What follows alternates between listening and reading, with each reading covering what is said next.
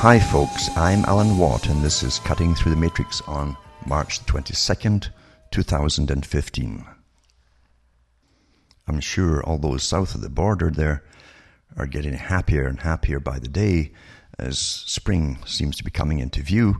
And up here where I am, it's still darn cold and lots of snow, and it snowed again last night again, just to prove the point, but um, at least it's getting a bit uh, milder at night. It's still going to hit uh, into the sub-zeros tomorrow and the next day or so, but uh, who knows, over the next week or two, it should start to improve, and there's actually some very hazy chem-sprayed sunlight coming through now, so it uh, cheers up the, the situation a little bit for a lot of people up this way. But you know, I've talked for years and years about the big agenda, and to show you that they're living through a planned script, basically, an agenda. I've gone through the documentation of world planners, the big groups involved, the private clubs, in fact, who also have many members within parliaments and congresses across the world, and they have members all through the bureaucracies too. That's very important, bureaucracies, to make sure that they are given their agendas too. They almost work independently of politicians to an extent in specialized departments, because the the heads of those departments are well schooled in what their big agenda is for their working lifetime.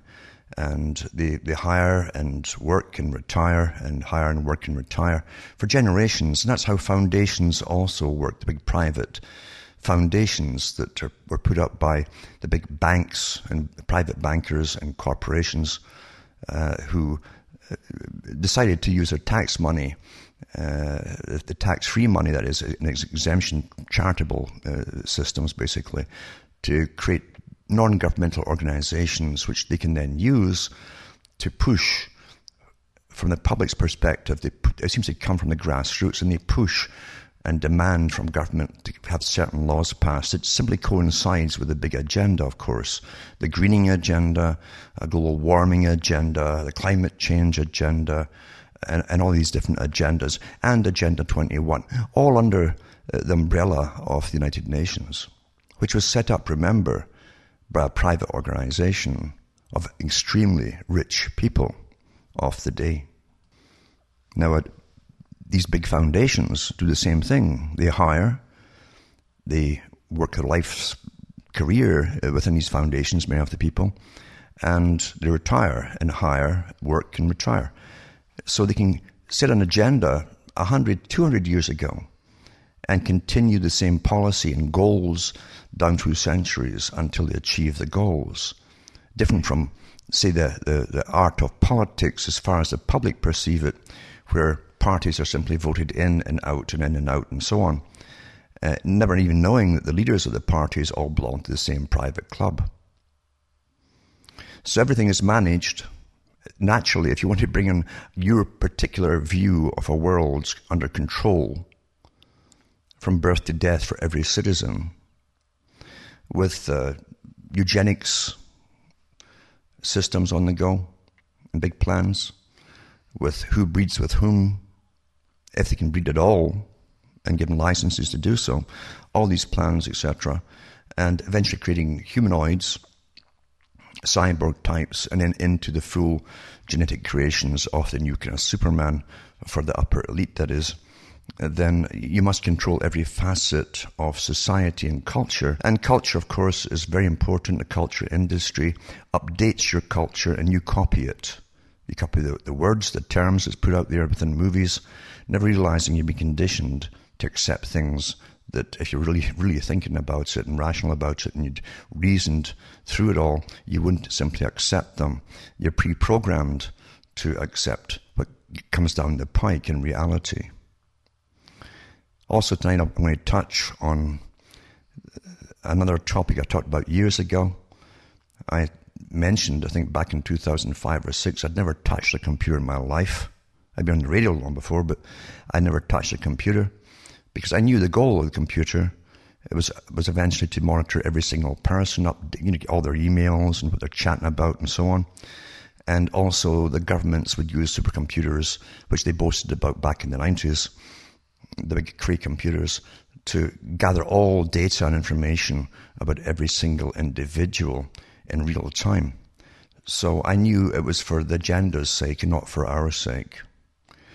The little window of opportunity, as it's called, where people could chat back and forth, has been carefully monitored and scrutinised from the very, very beginning. Laws or no laws, I don't care what they say, actually. And you'll find that uh, one or two years ago, Brzezinski, at one of the C F R meetings, Council on Foreign Relations, said that the people were becoming politicised. In other words, being uh, becoming aware, consciously aware, of the big geopolitical programs that were going on and agendas uh, put out by, who uh, worked in fact by many members of the C F R, Trilateral Commission, and so on. And uh, that got a, a cry at the time for one of the Rockefellers who wanted a bill to get put through to censor the internet. Uh, now, these boys don't put ideas forward and, and then forget them because of any backlash. They simply go back to the drawing table and find other ways to bring it in. And under the guise of anti-terrorism, they have changed the whole system. And who can argue with it, because it's to keep you safe? That's the excuse, and that's the plausible excuse. Remember that for everything that happens in politics, there's a, a good reason and then there's a real reason. You're always given the good reason, uh, but you're never given the real reason. And the same thing goes on here. Uh, obviously, information has always been controlled.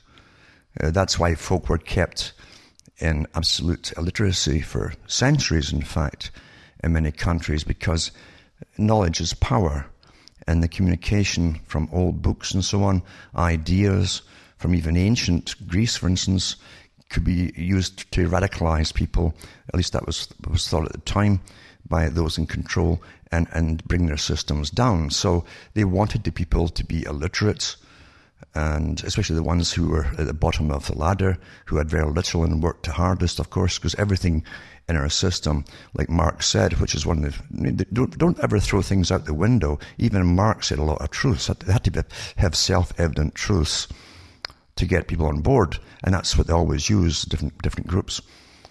And Marx said that uh, all wealth comes from the workers, the people, labour, from labour itself. And it simply goes up the ladder and gets sold many times and so on to the finished produce, and then it's taxed, and then the workers tax again too now. So we are the business. I've always said that we are the business. The public are the business.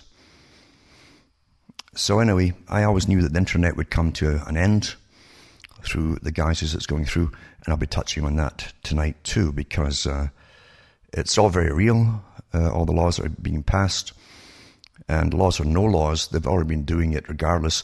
These, this uh, metadata stuff is utter rubbish, always was rubbish, which means that, well, they're collecting the metadata, but it's only on who you contact, when you contacted them, and, and so on, who contacted you.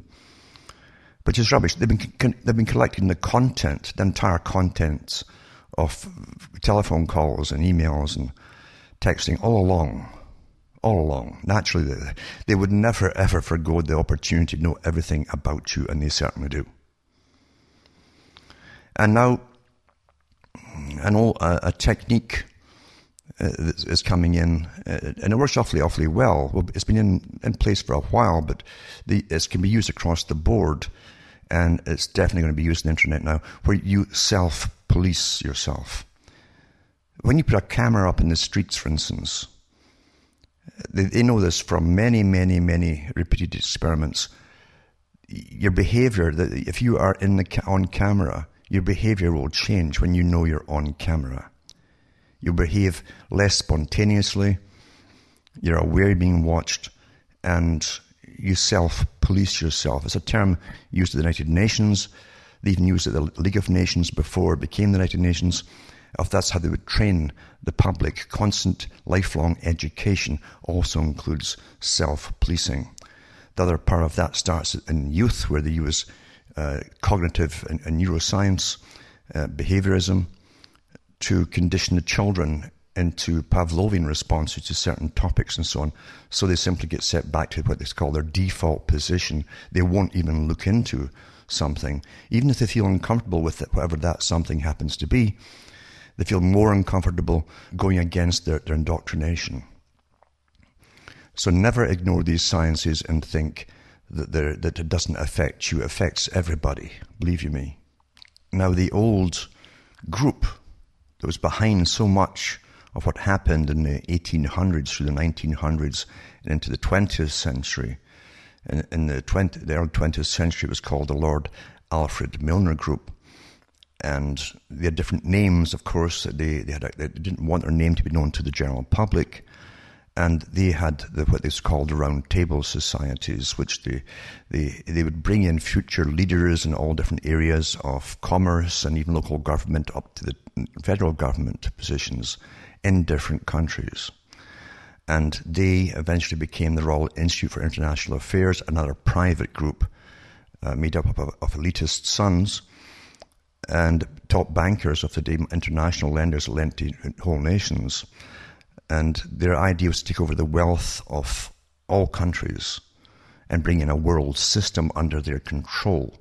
They set up the Council on Foreign Relations for the U S, same organization actually as the Royal Institute for International Affairs, and they they set up the, the League of Nations and the United Nations to uh, to do their bidding, basically, where they could bring people in for, for conferences and gradually, through treaties, merge them together into trading blocks and then into a global world system with a parliament, which again would be under the control of themselves and the magnates, the power magnates and financiers of their time, right down to the present day.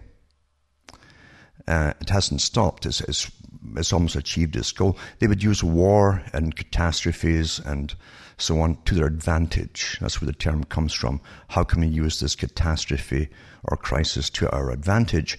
And they certainly understand the science of doing this because they've done it all along. In their own private documentation, their own private archives for history, because they have a different version of history, because they know what, what was behind different things like the Boer War and World War One and so on. Professor Carl Quigley was given access to them as their historian for a while, and he wrote in his own books, which were published, uh, that uh, this group had existed for an awful long time.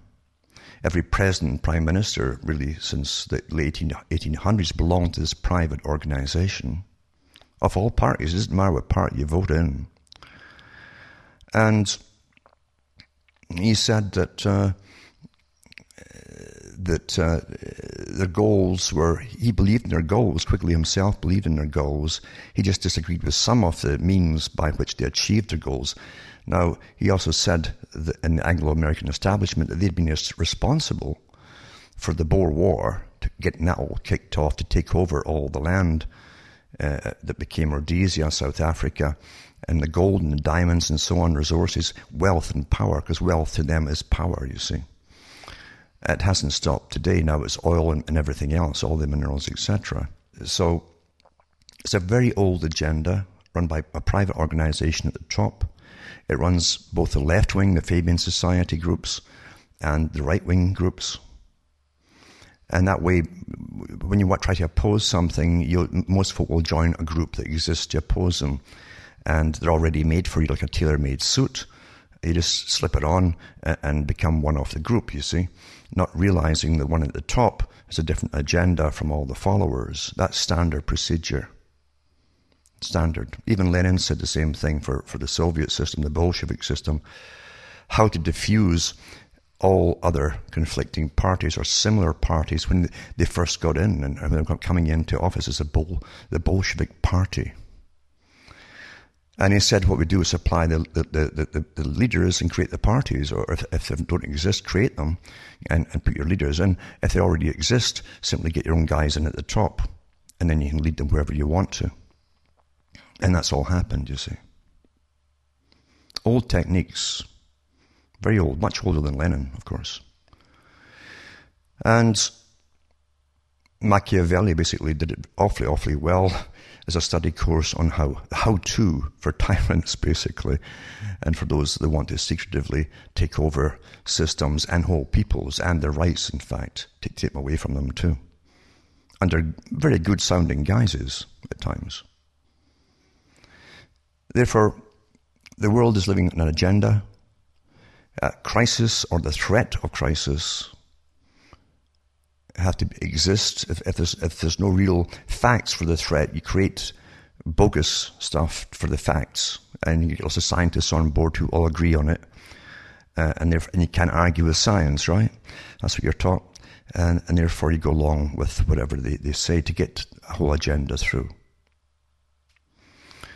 Now, the, long ago, back in the days when H. G. Wells and George Bernard Shaw and others belonged to the Fabian Society, the left-wing party for the Royal Institute of International Affairs, they also set up the World Parliament Association, World Parliamentarians. You'll even find it in, in much older poetry, in fact, by the top poets, about the World Parliamentarians, the Parliament of the World. And they believed that uh, uh, they could again achieve this goal of controlling the whole planet and its wealth and all of its peoples by creating a world parliament. Another branch of it was called the Federalist Society. It's both on the go today. Still, many associations, well-financed, they're always working quietly day and night, generation after generation, to achieve their objectives. And then they have sub-parties underneath it, subgroups that deal, just big ones too, mind you, but they, they deal with the unification of the Americas, the Council of Americas, for instance, and of course they had the, the ones for Europe, the total integration of Europe, all created by a group at the top a long time ago, the Lord Alfred Milner Group, that became the Royal Institute for International Affairs. Now, tonight I'm going to put up uh, links, for instance, to different articles, but the first one is this one here. It says, Call for a World Parliament Reinforced at Second Global Week of Action. And this is from the United Nations and, and the campaign for United Nations. And it says here, the call for a World Parliament Reinforced at Second Global Week of Action. Citizens in over forty locations around the world celebrate Second Global Week of Action for World Parliament. Between seventeenth and twenty-sixth of October, the call for the establishment of a democratically elected global parliament took center stage again at events and actions around the world held on the occasion of the Second Global Week of Action for a World Parliament. The Week of Action's announcements declare that people across the world feel to be voiceless in global decision-making. It says that world citizens, like the world citizens, have little influence on decisions taken at institutions, such as the U N, the I M F, the World Trade Organization, the World Bank, the G twenty, or the G eight. Further, it's, actually, you have no say in the U N or the I M F, a private organization, the W T O, private organization, set up by the, all of the groups, the World Bank and so on, Uh, G twenty and G eight were set up, and, and all their, their, their outlines for their existence chartered and, and drawn up by the C F R, the, branch, the American branch or Canadian branch or Australian branch or whatever, uh, or the British branch of the Royal Institute for International Affairs. Further, it states that the governments represented in these bodies are often being influenced heavily by the lobbyists of global corporations. See, the people are aware of that. Again, they become politically awakened, you see. So here's their, their way to get round that. I mean, you think they're doing something about it. An elected world parliament, by contrast, would be an instrument to find and implement solutions that are democratic, accountable, and serve the best interest of humanity. Well, who decides what the best interest of humanity is? They're all on board with the idea of science running the whole show, folks. All, all of them. Doesn't matter what, what side or wing you take it from, it's always the same agenda. And always lovely sounding things, you know. Just to underpin this message, citizens came together in over forty locations around the world and displayed banners with the week's slogan, World Parliament Now. Panel discussions on this subject were held in Buenos Aires, Argentina, Berlin, Germany, uh, Rajkot, India, Verona, Italy, Kigali, Rwanda, and Gothenburg, Sweden. This is at the event in Berlin. The global coordinator of the International Campaign for United Nations Parliamentary Assembly, Andreas Brummel, said that he was high, it was high time to recognize that global governance isn't working, meaning the way it is right now. It's not working because it's not delivering the results quickly enough to ensure a decent life for every human being and for a transition to a sustainable global civilization. So you're back to sustainable part two. You have the, the usual thing, age in transition. This is a transitory age, you see, as they push through their whole century of change agenda, which again uh, came out at the top boys, the same group at the top. As at the same time, the system is deeply undemocratic. Both of these problems are interlinked, he stated. It has been a successful action week with significant events and powerful photos from around the world. Step by step, our message is gaining ground, and next year even more people will join us in our call for global democracy and universal peace and justice, the week's coordinator, Peter Allmonger, concluded, it says here. So I'll put this link up tonight for those who are care at all to even look into it. Most folk today don't want to look into things because they think anything. They've been trained, actually, as Brzezinski said in the nineteen seventies, uh, that t- the reasoning will be done by the media. In other words, you look to the media to do your thinking and reasoning for you, and most folk do. They prattle about one day what they've heard in the news the previous day. And if the media tells you to worry about prostitutes or young girls being turned into prostitution in Nigeria or somewhere, oh, it's, it's on the lips of everyone next day. But anything that really matters to you, or your purse, or your livelihood, or anything, the media won't mention it. So if they don't mention it, you see, you won't worry about it. The media has to say, be concerned, be very, very concerned. If they don't say that, uh, most folk will think, well, if it's really dangerous to me, or my way of living, they would tell me. That's how the people think the, re- the, the, the media is there to do their reasoning for them. Now, this article here talks about freedom in jeopardy. It's from R T News, and it says thousands rally across Canada against the new anti-terror law. Because now it's time to rope in the internet, obviously. And it says thousands of demonstrators are united across Canada to take action against proposed anti-terrorism legislation known as Bill C fifty-one, which would expand the powers of police and the nation's spy agency, especially when it comes to detaining terror suspects. Organisers of the Day of Action said that over seventy communities across Canada were planning to participate Saturday, according to stop c fifty-one dot c a. Now, on this particular article too, which I'll put up the link to tonight, uh, you've got other links within the actual article itself. It says the biggest gatherings were reported in Montreal, Toronto, Vancouver, Ottawa and Halifax. One person says, I'm really worried about democracy. This country is going in a really bad direction. And it says Prime Minister Stephen Harper is taking it in a really bad direction. Protester Stuart Basden from Toronto, the Canadian city, which saw hundreds of people come out, told the Star. Freedom to speak out against the government is probably in jeopardy. Even if you're just posting stuff online, you could be targeted. So it's a really terrifying bill, Basden added. And it says ruling Conservative government tabled the legislation back in January, arguing that the new law would improve the safety of Canadians. And it said the anti-terror bill is labelled as being too vague. Demonstrators across the nations held the signs and chanted against the bill and so on. And this is because they, they believe that it would violate Canadian civil liberties and online privacy rights. I really don't think you have any privacy rights at all, as it is and has been from the beginning. Protester Holly uh, Koflook told C B C News that legislation lacked specificity. It wasn't specific enough, in other words. It just uh, so much ambiguity. It leaves people open and vulnerable. This is one of the protest organisers in Collingwood, Jim Pinkerton, shared with Q- QMI agency that he would like to see the Canadian government start over with the Bill C fifty-one with proposed safeguards and real oversight. We need C S I S to be accountable. It's not, as for the, as the Security Intelligence Agency, it says uh, it's not okay for C S I S to act as the police, which is what's indicated in Bill C fifty-one. We need accountability and Canadians deserve that, Pinkerton said.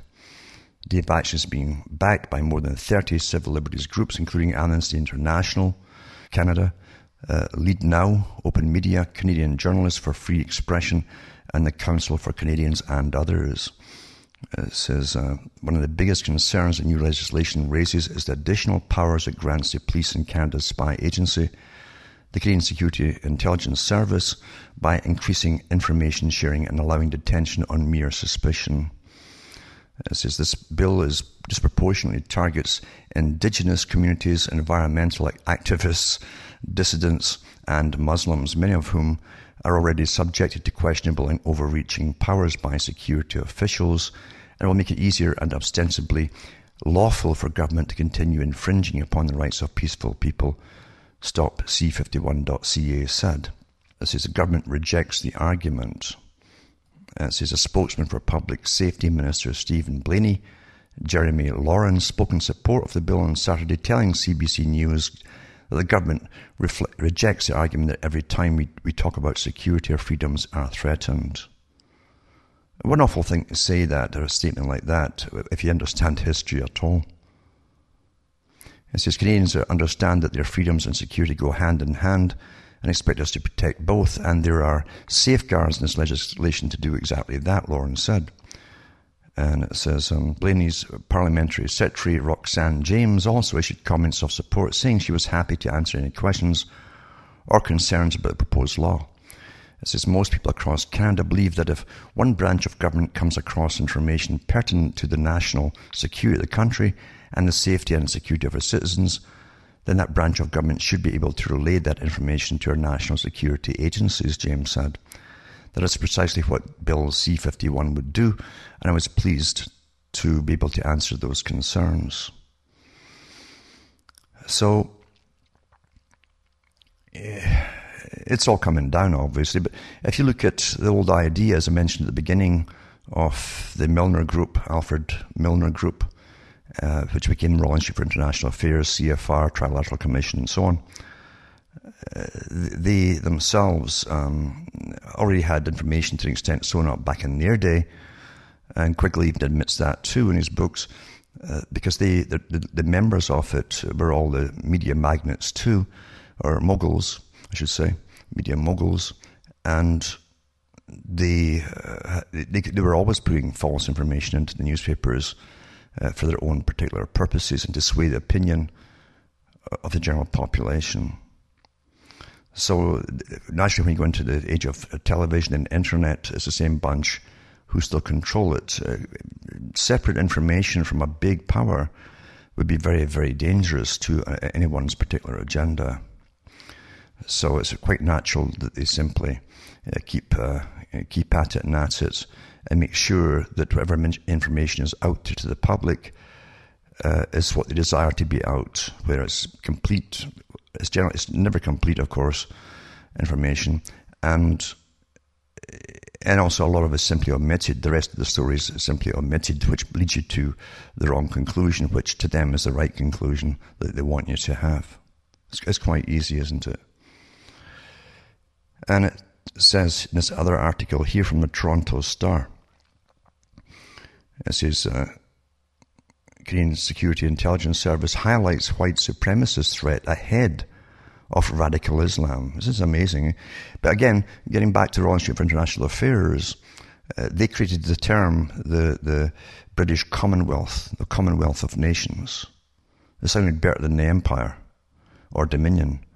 And so they created that term, and they still have that organization on go today, because this organization at the top has members throughout all of the political establishment and the commercial elitist establishment of the Commonwealth nations. And whenever they pass one thing in one country, you'll see it's been passed in another under a different name. It's the same thing. And they are doing it all over the British Commonwealth system. So here you have uh, this stuff getting thrown in here too. Political ideas behind lone wolf attacks run the gamut, says inter- internal C S I S documents, but they likely f- are found in the radical right wing than in radical Islam. It said, uh, it said that uh, Zayad Mia of the Canadian Muslim Lawyers Association says anti-Muslim sentiment in Canada is a growing concern, and some of this xenophobia has been stroked by political leaders. Uh, it says that uh, lone wolf attacks more often come from white supremacists and extreme right-wing ideologies than from Islamic radicalism, says internal C S I S documents. Citing recent academic research, the unclassified documents note extreme right-wing and white supremacist ideology has been the main ideological source for the seventeen percent of so-called lone wolf attacks worldwide. Islamic extremism, accounted for fifteen percent such, of such attacks, and document noted while left-wing extremism and black power groups followed with thirteen percent. Anti-abortion activism, eight percent, and nationalism, separatism, seven percent. Rounded on the list, while in forty percent of cases there was no clear ideological motivation. Lone actors tend to create their own ideologies that combine personal frustrations and grievances with wider political, social, or religious issues. Note the document prepared for Michael Pierce, Assistant Director of the Canadian Security Intelligence Service. It says this study confirms that the lone actor terrorism runs the gamut of ideological persuasions.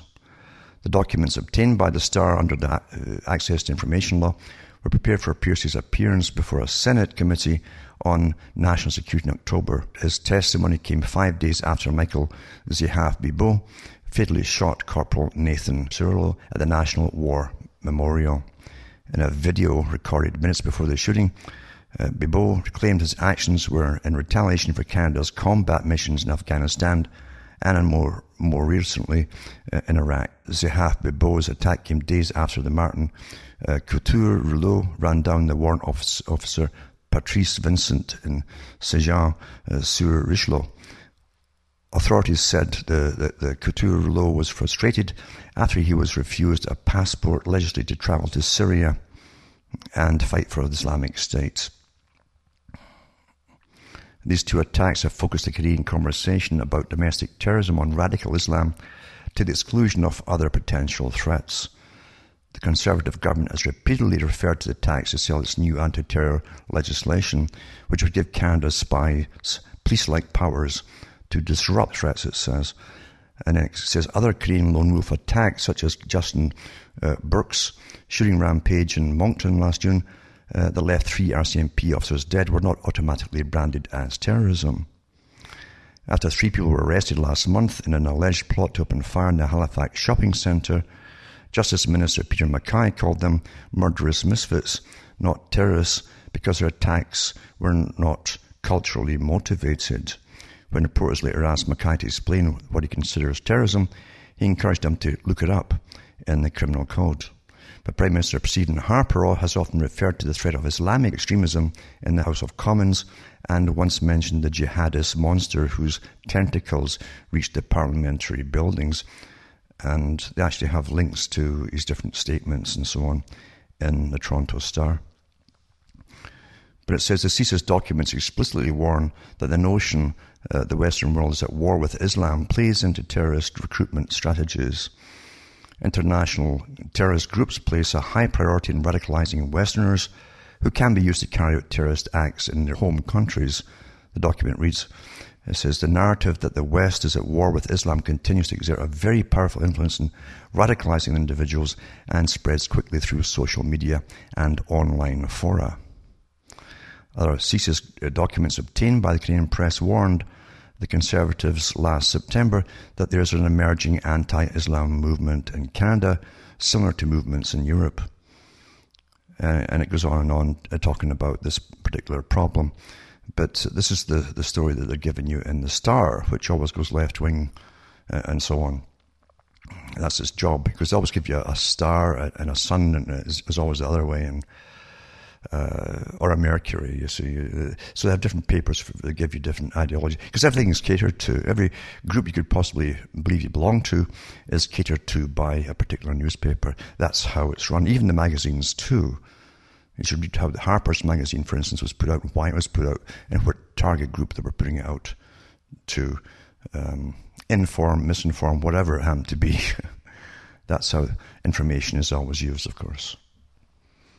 Now, this article is very good, well written. It's by Clayton Ruby, who's a top lawyer for Canada, for top cases. I think it's his partner too in the business, Nader R. Hassan, I guess it is. And it's put up by Global Research, which, if you go into their, their history, uh, is also a left-wing group, Global Research.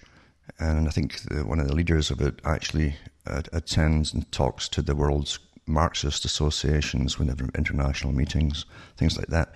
But the article itself is excellent, um, by Clayton Ruby, the lawyer. And uh, I'll read some off this. And it says, six Muslim young adults stand in front of a mosque late at night in heated discussion in some foreign language. They may be debating the merits of a new Drake album. They may be talking about video games or sports or girls or advocating the overthrow of the Harper government. Who knows? There's no evidence one way or the other, just stereotypes. But the new standard for arrest and detention, reason to suspect that they may commit an act, is so low that an officer may be inclined to arrest and detain them in order to investigate further. And now officers will no longer need to ask themselves where the arrest is necessary. They could act on mere suspicion that an arrest is likely to prevent any terrorist activity. Yesterday, the Muslim men were freely exercising constitutional rights to freedom of expression and assembly. Today, they are to be arrested. And it gives you the overview of the Anti-Terrorism Act. Bill C fifty-one, the Anti-Terrorism Act two thousand fifteen, would expand the powers of Canada's spy agency, allow Canadians to be arrested on mere suspicion of future criminal activities, like Minority Report, the movie, isn't it? Allow the Minister of Public Safety to add Canadians to a no-fly list with illusory rights of judicial review. In other words, there's no real judicial review. And perhaps more alarmingly, create a new speech-related criminal offence of promoting or advocating terrorism. These proposed laws are misguided, and many of them are likely also unconstitutional. The bill ought to be rejected as a whole. Repair is impossible. And I think he's right on that. You'd have to reject the whole thing, because generally they, they bring out uh, the, the same tactic over and over. Um, it's like the gas prices. They'll say, oh, gas prices are going to jump by forty cents or fifty. And everybody mumbles and grumbles, oh my God, and so on. And they give it a week or two. The first statement is a trial balloon to see your reaction. And according to your reaction on the internet and so on, and yap amongst yourselves, which they'll have all the data of, instant surveys are done with percentages of who's against it and who's going to really be ticked off and so on. And then they lower it proportionally according to what you will accept. So when they bring it down and or put it up only fifteen cents, you say, oh, thank God for that. Well, it's the same with these bills, too. They often give you the whole uh, shebang to start with, which are terrifying and uh, in their, in their completeness, actually. And they bring it back with, with certain, again, uh, very, I almost call it mystical wording, which allows them to still go ahead with the same things they wanted to do. At the very, it's all done in courts, isn't it? What they say and the words that they use and how they're going to reinterpret it over and over. Like the American Constitution is always getting reinterpreted by lawyers. Anyway, it says the bill ought to be rejected. That's the only way you can do that. You can't accept it or have some compromise. But it says new offence of promoting terrorism. It says that the new criminal offence likely violates two B of the Charter. That's your Charter of Rights for Canadians. Newly proposed uh, S eighty-three point two two one of the Criminal Code provides as follows. It says every person who by communication statements, now how, how big is that, eh? knowingly advocates or promotes the commission of terrorism offences in general. Now, terrorism itself is very vague because that can be expanded, and it is being expanded to include anything at all. Words you use, terms you use, all these things which are outlawed in Canada, you can't use. That's been that for away for a long time. Again, you're back to self-policing as you get trained and trained and trained throughout your life. It says, other than an offence under this section, while knowing that any of those offences will be committed or being reckless as to whether any of these offences may be committed, how vague can you get, as a result of such communication is guilty of an indictable offence and is liable to imprisonment for a term of not more than five years. The new offence will bring within its ambit all kinds of innocent speech, some of which no doubt lies at the core of freedom of expression values that the Charter was meant to protect. As Professor Kent Roach and Craig Forces point out, the new offence would sweep within its net the following scenario. and he, they give you a hypothetical scenario. An academic or foreign affairs columnist opines we should provide resources to Ukrainian insurgents who are targeting Russian oil infrastructure in an effort to increase the political cost of Russian intervention in Ukraine. The speaker says this knowing that her audience includes support groups who may be sending money to those opposing Russian intervention. Providing resources to a group, one of whose purposes are terrorist activity, is a terrorism offence, and causing substantial property damage or serious interference with an essential service or system for a political reason, and in a way that endangers life, to compel a government to do something is a terrorist activity. This is so even if it takes place abroad. So a criminal prosecution of the columnist in the hypothetical situation described above is a real possibility under the new law. It is constitutionally unacceptable and dangerous. The, the new offence is broader than existing terrorism offences in the criminal code, in that it does not require an actual terrorist purpose. So someone can be guilty of this offence, like the columnist, despite completely innocent of purpose, such as attempting to provoke democratic debate, that may be your intention, or proposing a solution to an intractable international conflict. The speaker's purpose does not matter. They are liable if they are reckless as to the risk that a listener may thereafter commit an unspecified terrorism offence. Criminal culpability or would extend beyond the speaker of the impugned words. Like all criminal offences, a person can be guilty if they aid or abet the individual who actually commits the offence. Not only the columnist, but also their editors, publishers and research assistants become criminals. It should be noted that there are other promoting and advocating offences in the criminal code. The code contains a prohibition on willful promotion of hatred. It also contains a prohibition on advocating sexual activity with underage children. But hate propaganda and sexual activity with underage children are much narrower than the vague reference to terrorism offences in general. In addition, unlike willful promotion of hatred, which contains an express exception for communications made in private, the proposed new law can be applied to statements made in private. I mean, it also means your phone calls, folks, and everything else. This is all the more concerning given the Canadian Security Intelligence Service's expansive anti-terrorism wiretap and surveillance powers. Another truly bizarre aspect of the new offence is the use of the term terrorism offences in general. Other than an offence under this section, the Criminal Code already contains fourteen broadly worded terrorism-related offences. Terrorism activity is a defined term under S eighty-three point oh one of the Criminal Code, but this is broader.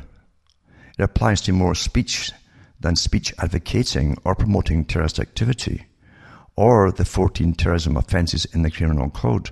The new offence is meant to include speech promoting and advocating terrorism in general, a deliberately opaque and unknowable term, and that's why it is that way. It's because it can be interpreted depending if they want to get a person in the slammer or not. If the government exercises restraint in laying charges and arresting people, the result is an inevitable chill on speech. Students will think twice before posting an article on Facebook questioning military action against insurgencies overseas. Journalists will be wary of questioning government decisions to add groups to Canada's list of terrorist entities. And in other words, again, you're back to self-policing now. And it, just like being on camera, it changes your behaviour. Now, once you know this and they get a few suspects to start with, uh, as warnings to everybody else. And that's to make you self-police yourself. This is how these things work out. These are all thought out in think tanks long before they put it all down in, in words, you know. And it says the new C S I S powers. The Canadian Security Intelligence Service was created in nineteen eighty-four by an Act of Parliament. To that point, Security Intelligence in Canada was the purview of the Royal Canadian Mounted Police Security Service. However, in the nineteen seventies, there were allegations that R C M P security services had been involved in numerous illegal activities. In nineteen seventy-seven, as a result of these allegations, Justice David MacDonald was appointed to investigate. The Donald MacDonald Commission published its final report in nineteen eighty-one, with its main recommendation being that security intelligence work should be separated from policing, and that a civilian intelligence agency should be created to take over from the R C M P security service. It goes on to say that C S I S was created to be that civilian intelligence agency. At the time of its creation, C S I S was subject to general oversight review by a new body called the Security Intelligence Review Committee, which has been starved of resources, as well as by the Office of the Inspector General, which was abolished and disbanded in two thousand twelve. The idea behind C S I S was that abuses of power were less likely to occur if intelligence gathering was separated from law enforcement. It's awfully important, that too. Bill C fifty-one erodes the distinction between C S I S's traditional intelligence gathering role by giving it broad new powers to engage in law enforcement type activities. Under Bill C fifty-one, C S I S would be able to take measures to reduce threats to the security of Canada. For example, S twelve point one of the proposed Act states, if there are reasonable grounds to believe that a particular activity constitutes a threat to the security of Canada, the service may take measures within or outside Canada to reduce the threat. The power under S twelve point one is broadly defined, giving C S I S virtually unfettered authority to conduct any operation it thinks is in the interest of Canadian security. The definitions are so broad that they could apply to almost anything, including measures to disrupt or interfere with non-violent civil disobedience. Only the following activities are explicitly excluded from these new powers as per S twelve point two one of the Act. In taking measures to reduce a threat to the security of Canada, the service shall not a. cause intentionally or by criminal negligence death or bodily harm to an individual, b. willfully attempt any manner to obstruct, pervert, or defeat the course of justice, or c. violate the sexual integrity of an individual. It says these limited exclusions leave C S I S with incredibly expansive powers, including waterboarding, inflicting pain and torture, or causing psychological harm to an individual. They can use drugs on you and things like that. The government has pointed out that in order for C S I S to take measures under S twelve point one, C S I S must first apply for a warrant. Under the warrant provision, a judge may issue a warrant if satisfied that there are reasonable grounds to justify the belief that the request measures uh, are required to enable C S I S to reduce the threat to the security of Canada and are reasonable and proportionate. This is an odd standard, it says, which judges will find difficult, if not impossible, to apply. Well, they're not going to go into the fact there's a, a, a old-school tie thing at work here too, because you'll find there's always crossovers within circles between security systems, even police, and uh, the circle uh, of judges and so on. And they have their own little codes to go through by, by the way. And uh, and things get done which perhaps shouldn't be done. But it says, it says here, the ordinary standard for issuance of a warrant is based on reasonable grounds to believe that a criminal offence has been committed. In the case of a warrant uh, to arrest or eight, or reasonable grounds to believe that the search of a place will afford evidence of an offence. In the case of a search pursuant to a judicial warrant. Then nine, these are determinations that can be made objectively based on the evidence by an impartial judicial or officer. By contrast, whether a, a given measure would proportionally reduce the threat to the security of Canada is not like these other tests. It amounts to asking judges to look into a crystal ball to determine if Canada will be safer in the future if a C S I S officer takes some measures. This is not a determination that judges are equipped to make. The limits will vary with the judges chosen by C S I S, not with the evidence. And there will be select ones chosen by C S I S. The expansion of C S I's power is troubling given the R C M P's notorious history of commingling intelligence gathering and law enforcement. It's also troubling for the additional reason that there is very little oversight of C S I's activities. At present, C S I S is only accountable to the S I R C. C S I S has a budget of over five hundred million dollars annually. Uh, it says S I R C, the oversight one, has an annual budget of three million dollars and is staffed by four part-time committee members. It no longer has a director general who watches the watchers. By contrast, spy agencies in other countries are supervised by powerful parliamentary or congressional committees. The sweeping new powers, coupled with the woeful lack of oversight, risks turning C S I S into a dangerous secret police force. For the harder thinking, I'll mention that again. The sweeping new powers, coupled with the woeful lack of oversight, risks turning C S I S into a dangerous secret police force. That's got preventative arrest powers. The current anti-terrorism sections of the Criminal Code already contain provisions for preventative arrest, preventative detention, and preventative restraints on liberty. Preventive detention is at odds with our legal tradition of only prosecuting and punishing crimes that have been committed already, and only after those offences have been proved by the prosecution beyond a reasonable doubt. Preventive detention, that is detention on a suspicion that someone may or will commit a crime at some point in the future, is the opposite of that legal tradition and is inconsistent with the constitutionally protected right to be presumed innocent until proven guilty. Prior to the enactment of the two thousand one anti-terrorism provisions, the only preventive detention scheme in the Criminal Code was a dangerous offender regime, thirteen. But we've found a dangerous offender or a long-term offender under part uh, is, is twenty-four of the Criminal Code. An offender must have been already convicted of a serious personal injury offence, and there must be evidence that the individual constitutes a threat to the life, safety, or physical and mental well-being of other persons based on evidence of repetitive or persistent serious criminal behaviour. By contrast, the anti-terrorism Criminal Code provisions permit the arrest and detention of individuals who have not been convicted or even charged with any offence based on what they might do. I mean, that's really something, eh? The current preventive detention scheme is already constitutionally suspect.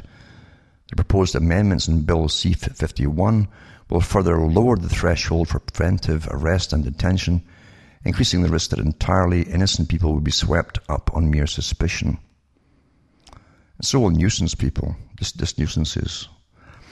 Under the current eighty-three point three, uh, brackets two of the Criminal Code, a peace officer is empowered to lay on an information and bring an individual before a provincial court judge if the, if the officer A believes that on reasonable grounds that terrorist activity will be carried out, and B suspects on reasonable grounds that the imposition of a recognizance with conditions on a person or the arrest of a person is necessary to prevent them carrying out the terrorist activity. Where existent uh, circumstances exist, or where laying the uh, information would be impractical, the individual may be arrested without a warrant. The new measures will allow law enforcement agencies to arrest somebody if they suspect that a terrorist act may be carried out instead of the current standard of will be carried out. Bill C fifty-one also substitutes likely for necessary, such that eighty-three point three brackets two would now enable a peace officer to lay information or effect a warrantless arrest if the officer, this is the new one, believes on reasonable grounds that a terrorist activity will may be carried out, and B suspects on reasonable grounds that the imposition of a cognizance with conditions on a person or the arrest of a person is necessary, is likely to prevent the carrying out of a terrorist activity. Says, both changes result in a significant lowering of the standard for arrest and detention. The changes to the law are significant in two respects. The substitution of may, where it currently says will, is a significant watering down of the standard. Will, when coupled with reasonable grounds to believe, denotes evidence-based probability, whereas may denotes mere possibility. The shift from necessary to likely is equally important. Necessity in this context suggests that the police officer suspects that no measure other than arrest will prevent a terrorist act. Likelihood is not necessary. Under the new provision, the police officer need only suspect that the arrest is more likely than not to prevent terrorist activity. Canadians do not want government to arrest individuals based on religious and ethnic stereotypes, but under the new standard, it would be nearly impossible to challenge their decisions. Then the no-fly list powers. Bill C fifty-one codifies the Minister of Public Safety's power to put Canadians on a, a so-called no-fly list, which prevents them from getting on an airplane. The Minister can add anyone to the no-fly list on mere suspicion that he or she will engage in an act that would threaten transportation, security, or travel by air for the purpose of committing an act of terrorism. Putting someone on the no-fly list is a significant restraint on liberty, and once on the no-fly list, the, the procedure to have one's name removed from the list is complex and difficult. Someone on the no-fly list has the right to appeal the minister's decision to a judge of the federal court, but it's a very narrow and futile appeal. It's not nearly enough for the individual to show that the minister was wrong to put them on the no-fly list. They must also show that the minister had acted unreasonably. Moreover, the review procedures in Bill C fifty-one for challenging the no-fly list designation incorporates a procedure from the Immigration and Refugee Protection Act's Byzantine Security Certificate regime. This means the minister can ask the court to hold part of the hearing in secret. The individual challenging his or her no-fly list designation, their lawyers and the public are, are excluded from the courtroom when the government presents its case. The judge hearing the appeal can base his or her entire decision on evidence that was presented during the secret portion of the hearing. Oh, George Orwell, uh, he had it all right, eh? In two thousand seven, the Supreme Court held that this procedure was unconstitutional under S seven of the Charter when applied to judicial review of the detention of a non-citizen detained pursuant to a security certificate. Although being put on the no-fly list is a less serious restraint on liberty than being subject to a security certificate, S seven of the Charter is still triggered, and thus the core protections of, of S seven, such as the right to know the, the case to meet, should apply. The currently proposed procedure unequivocally violates that right. And that's by Clayton Ruby. It says, one of the, the Canada's leading lawyers, outspoken proponent of freedom of the press, and a prominent member of the environmental community and a member of the Order of Canada. And his partner, uh, Nader R. Hassan, practices criminal and constitutional law, both at trial and appellate levels, and is also an adjunct professor at the University of Toronto, Faculty of Law.